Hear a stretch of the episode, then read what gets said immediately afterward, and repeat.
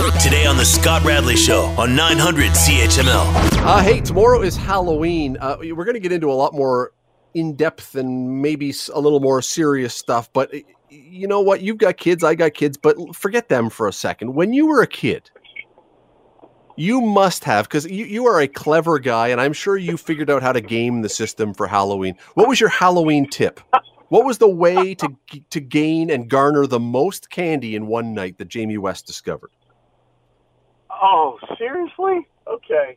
Um, I guess uh, maybe the the route I would have taken was simply to consider the geography. I grew up in uh, the east end of Hamilton in a townhouse complex, so I thought that was great because the closer the houses were, the more Mm.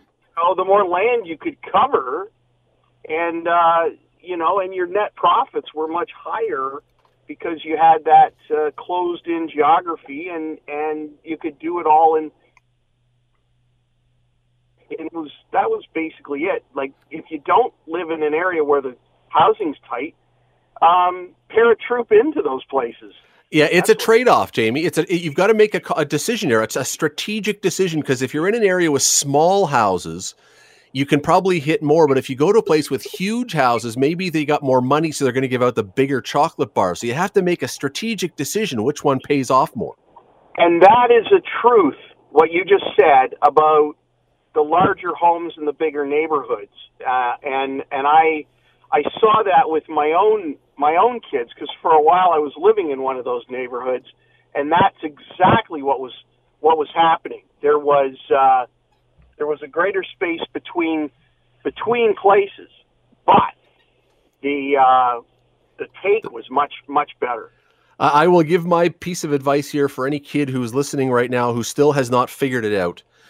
Back when I was probably grade six, grade seven, grade eight, myself and my two best friends came up with the strategy, which was we created three Halloween costumes.